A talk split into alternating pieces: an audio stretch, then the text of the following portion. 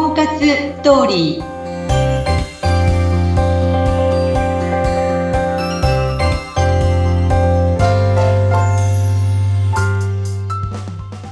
皆様こんにちは結婚相談所ライフツリーの和田ですこんにちは、インタビュアーの山口智子です。岩田さん、今日はゲストの方お迎えしていますね。はいご紹介します。本丸ラジオ大阪スタジオプロデューサーの森山義明さんです。よろしくお願いします。よろしくお願いします。森山さんよろしくお願いいたしますお願いします和田さんなんか森山さんのラジオの方にご出演されたりとご縁が終わりなんですよね。そうなんですあのえっとインターネットラジオの方に出させていただきましてそれから、まあ、森山さんも婚活されていたりするのでそういうつながりでずっと今もお付き合いさせていただいています。あの、では、ぜひあの森山さん、最初に自己紹介からお願いします。はい。えー改めまして、えー本丸ラジオ大阪スタジオプロデューサーの森山と申します。えー森山義明と申します。えー中小企業電子化応援隊事業 IT 専門家で、まあ、吉野 IT クラブ代表で、普段 IT のよろずやさんみたいな仕事をしてまして、IT コンサルとかパソコンサポート、あとホームページの作成と ExcelVA のプログラミングでシステムの開発もしてまして、電子書籍で出版プロデュースと、あとまあ、ポッドキャストのプロデュースであったりとか、あとは、本丸ラジオの、えー開局のプロデュースであったりとか、本丸ラジオの、えーメインパーソナリティのプロデュース、あと本丸ラジオのゲスト出演のプロデュースをさせていただきながら、えー本丸ラジライブという30分番組のメインパーソナリティも、えーさせていただいておりまして、月2回のペースで収録させていただいております。えー本日よろしくお願いいたします。 すごいすごい すごいですね。すごい圧倒されます。すごいいろいろなことをやってもうる。本当にパワーがあって、まあ生きていく力の強い人っていう感じですよね。うんうん。そしてその婚活に関しても結構和田さんと盛り上がったということですよね。そうですね。あの、森山さん自身が発達障害っていうふうにお持ちで、もう公表されていらっしゃるのです。はい。そのあたりも含めて、森山さんちょっとお話聞かせてください。はい。じゃあ、えーまず、あの、発達障害のまず大きな特徴についてはい。お話しさせていただければと思うんですけど、はい。あの、まあ、発達障害、まあ、僕僕実際、まあ、あの、発達障害っていうのが、まあ、分かったのが、まあ、33歳の時だったんですけど、うん。で、まあ、あの、発達障害の特徴として、まず、まあ、大枠でいくと、えー、2つほどありまして、はい。これも、あの、症状とかによって微妙に変わってくるんですけど、僕の場合は、あの、まず、短期記憶が弱いんですよ。うん。だから、こう、あの、一つまず言えるのが、長時間の会話ができないっていう。うん。あの、なんで結構、あの、こう、お話とか聞いてて、こう、メモったりとかするんですけど、うん。メモったりとかして、で、そう、メモが必死でこうメモっとるんでうん、あの、結構こう、あまあ、その実際こういう感じで、ズームで、こう、あズームでやったりとか、なんか、あの、オンラインでこうお話でやったりとか、リアルでお話ししてる時とかも、こううん結構必死でそれで聞いとるんで、ーあー、なるほ結ど。構周りから見ると、あの、意外とちょっと、相槌とかそうリアクションが薄いみたいな、うん。そういう印象を与えてしまったりとか、うん。あとあの結構自分が興味のない話は結構苦手でして、うん。うん。興味のあることはまあ長時間でも聞けたりとか、逆に長時間でも喋れるんですけど、うん。自分が興味のない話については、まあ基本的になかなかこうちょっと会話が弾まんというか、 うん。そういう傾向はありますね。うん。まあ結構それって割と男性、恋愛初心者の男性にはあるあるなので、まあ森山さんだけってそういうことではないかなとは思うんですけどは、その記憶が長時間持たない、その人の話の内容が覚えてられないってことですかそうですね。それもありますし、で、まあやっぱり一番大きいのが、あの、結構他人の感情をイメージするのも苦手なんですよ。ああ、今喜んでるとか今悲しんでるとか。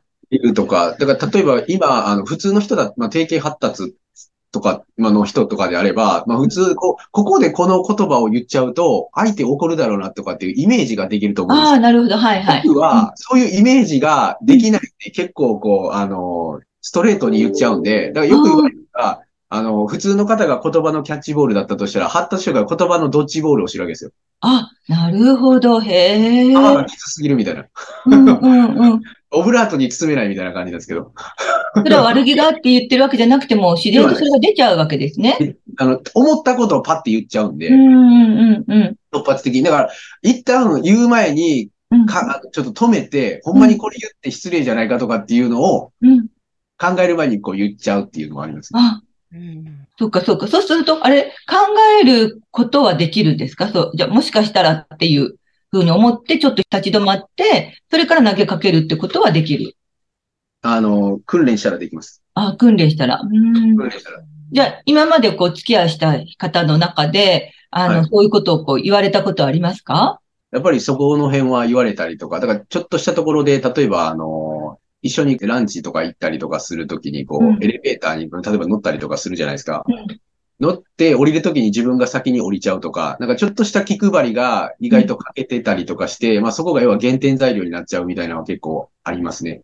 あそれは森山さんだけじゃないと思う。もう恋愛初心者の男性にはめちゃくちゃあるあるだから。うだかんら。それもまあ、いや発達障害なんで余計にそれが顕著に出ちゃうわけですよ。ああ、そうなんですね。そこに対して。要はだからそれが、まあ、例えば、ご指摘されたときに、まあ、あの、結構改善とかできたりとかするんですけど、まあ、発達障害の場合っていうのは、基本的に同じ失敗を繰り返したりとかしちゃうんですよ。うん。うんそこが意外と、その恋愛初心者の男性との違いとして、まあ、その、あ初心者だったとしても、まあ、婚活とか繰り返していったら、まあ、成長していくじゃないですか。はい。学んでいって。うん。発達障害の場合は、そもそもなんかそこの、あの、アドバイスもらったこととかも、要は、あの、冒頭でお話しした通り、こう、忘れたりするわけですよ。うん。うん。で、また同じことやっちゃうみたいな。うん。うん。うん。あーまたこれやってもうた、みたいな。だから同じことの繰り返しになってしまうってことです。うん。うん。ここが一番大きな違いですよね。うーんじゃあ相手のつだ女性が、あ、あの、発達障害だから、これはこういうふうにやってしまうんだなっていうことを理解すれば、まあ、交際も割とこうスムーズにいくみたいなところはあるわけですかそこはやっぱり。で、あの、結構定型発達の場合って、要は短所の克服とかでけ結構こう短所克服みたいなのができるじゃないですか。ある程度。うん。発達障害にそれをやっちゃうと、発達障害が短所克服とかしだした日にはポンコツになるんですよ。へえ、どういう意味ですかだから、あの、どんなに頑張ってもできないものはできないなんで、一長一短めっちゃはっきりしてるんで、発達障害って。うんうんでここなんですよ、だから。抜けてるところはバーン抜けてますけど、あの、本当苦手なところはどんだけ克服しようとしても絶対できないんで、うん、うん、うん。そこが大きな違いですね。うん。そもそも改善ができないいみたいあの、感情を読み取るとか、はいあの、そういうことも含含な。めそういてうですね。ことも含めて、それが苦手なわけですよ。うーんでもその相手が今すごく落ち込んでいるとか、そういうことはわかる。まあ、そういうことはそうですね。あの、まあ、あの、ある程度相手の感情とかも、まあ、あの、読み取りづらいですけど、まあ、一応顔とか反応とか見てたりとか、うん。そこで判断することは可能ですけど、ただ、怪しいんで一応確認入れたりとかしますけど。うーん。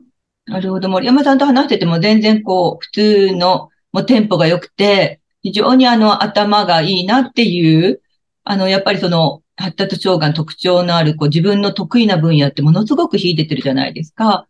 ね。はいだから素晴らしい、いつも、あ、すごいなってことを感じるんですけど、はいもうそういうところが、こう、相手の女性もね、認めてくれるというか、応援してくれるとまたね、違うんでしょうけど、今どうですか婚活状況は。いやー、結構ね、苦戦しますよ、やっぱり。 あ29歳の女性の方と、うん。やりとりして、まあ、1回目のデートはいい感じだったんですよ。うん。ただまあ、2回目のデートが、ちょっと若干余計なことを聞いたりとかして、それがマイナス印象に走ってしまって、うん。交際終了になってしまったっ ていう。残念でしたね。またじゃあ次に今向かってるわけですね。次に向かってまた動いてはおりますけど、うん。で結構やっぱりそこがね、だから、あの、仕事の場合はね、結構普通に喋れるんですよ。うん。で恋愛になると、ちょっとね、なかなかこう、うまくこう、切り、切り替えれないというか、自分の中で。ついついなんか変に意識してしまって、なんか、あの、結構だから、あの、言われ、指摘されたんが、あの、質問形式になっちゃってるんで、うん。うん。それも結局要は他人の感情のイメージができないんうん。で、うん。うん。細かいところ質問で確認してるわけですよ。あ認あ。識にズレがないかとか、それが要は質問形式みたいな、要はだから、あの、就職の面接みたいになっちゃうわけうです。ん。うん。そういうつもりはなかったとしても、うん。そこがやっぱなかなか苦戦してるなっていうところではあるんですけど。そうですか。なんかこういう場合だと、和田さん、どんな風なアドバイスを会員さんとかにもされるのいかなや、と思って。私はその発達障害という方って、あまりこう、自分の会員さんでは今まで、まあ、もしかしたら、障壁の方はいらっしゃったんですけどね。あの、だけど発達障害の方っていうのがあまりなかったので、まあ、本当にさっきおっしゃったように恋愛初心者の方は何回か同じことを繰り返して練習すれば、あの、皆さんそこはクリアされていかれるんですけど、ね、だから森山さんとこう一緒にお話ししながら、これから私自身が勉強する感じですね。もしもそういう場合はどうしたらいいかなって。だって結局こう同じことを繰り返してもやっぱりわからないっていうか、そこはどうしてもクリアならないところですもんね、森山さん。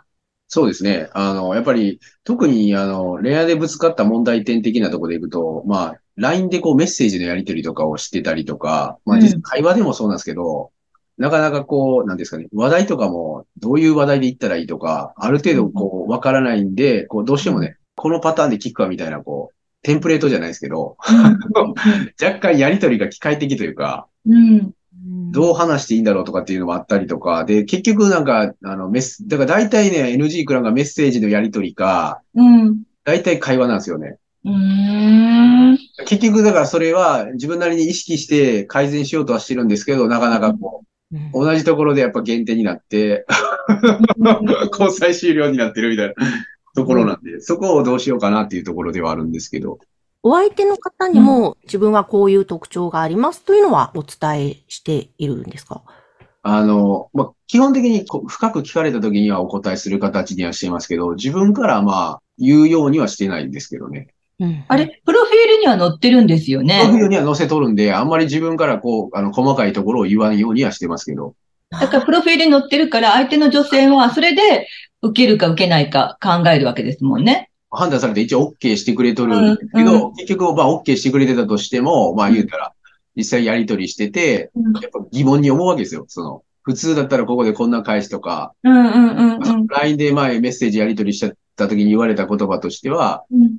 あのここでなんでこの質問が来るのか、正直、あの、困惑してますとか来たりとかね。ああ、うん。だから僕としては別に、あの、そこの、なんか要は判断ができないんでう、ん、うん。結局、なだから結局はね、だから、出してみて、で、僕の場合、やっぱり仕事柄そうなんですけど、要は出してみてあかんかったら改善、改善ってやってきた人間なんで、うん、そこで減点されるじゃないですか、結うん局。そう恋愛の場合は。仕事はいけるんですけどね、改善で。うん、うん、うん。仕事は、あの、いや、ちょっとこれ、あの、勘違いしてましたとか、いろいろこう、フォローできるじゃないですか、仕事うの。ん、だから恋愛の、こと恋愛に関しては、女性に関しては結構やっぱり、減点方式じゃないですか、大体。うん、そうですね。されていって気づいたら、あの、赤点になって、交際終了みたいな感じですよ。うん、うん、うん。うん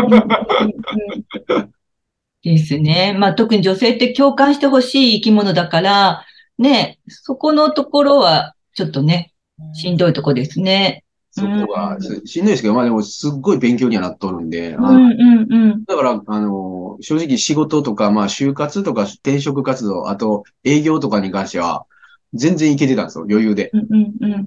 むしろ。だから全然苦痛も何もなく、うまいことやりとりもできてて、で、あの、言われるまで気づきませんでしたってみんな言ってくれるんですよね、発達障害って。うん、うん、うん、うん。仕事の場合はなんですけど、ただね、恋愛になると、言うたら駆け引きとかそっちとか感情、感情とかさ、要は共感ってことは、要は一番こう発達障害が苦手なところなわけですよ。うん。共感しようにも、なんか、要は感情がイメージできないんで、うん。なかなか難しいみたいな。そっか。勉強になるっておっしゃってたのがさっき印象的だったんですけども、なんかものすごく前向きでいらっしゃいますよね、森山さん。ねえ、そうですよね。なんかすごくいつか理解し合える、そんなお相手が現れるのではないかなと。うん。私もそう思いますね。あ、理系の女の子はどうかしらね。で、ででも最初、29歳の女の子は理系の女の子だったんですよ。ああ、そうだったあんのだ。開発、ゲームの開発やっうんてる女の子だ。うんうんプログラミングやってるんで、タタイプとしては似てたんですよ。ねなんか、でもそっちを攻めていったらどうそのプログラム。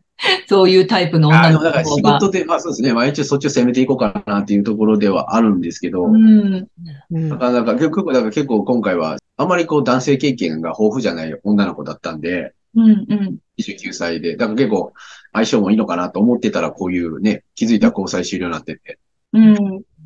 おみじ行くつもりやったのに、みたいな。 そういう話まで言ってたわけですよ、実際。でもなんか結局やりとりが問題があって、結局まあ、終わっちゃいましたけど。うーん。まあ、あの、頑張って諦めずに行きましょう。そうですね、もう本当に前向きに、あの、そうですね。本当にやってて楽しい。学びしかないんでね。ああ、すごく素晴らしい、それは、本当に。いや、絶対どこかでそういう人は、私は出会いがあると思うので、うん。いやですね、ぜひちょっとまた森山さん、そんなね、その後の森山さんということで、いつかまたゲストでご出演いただけたらなと思いますが、はい。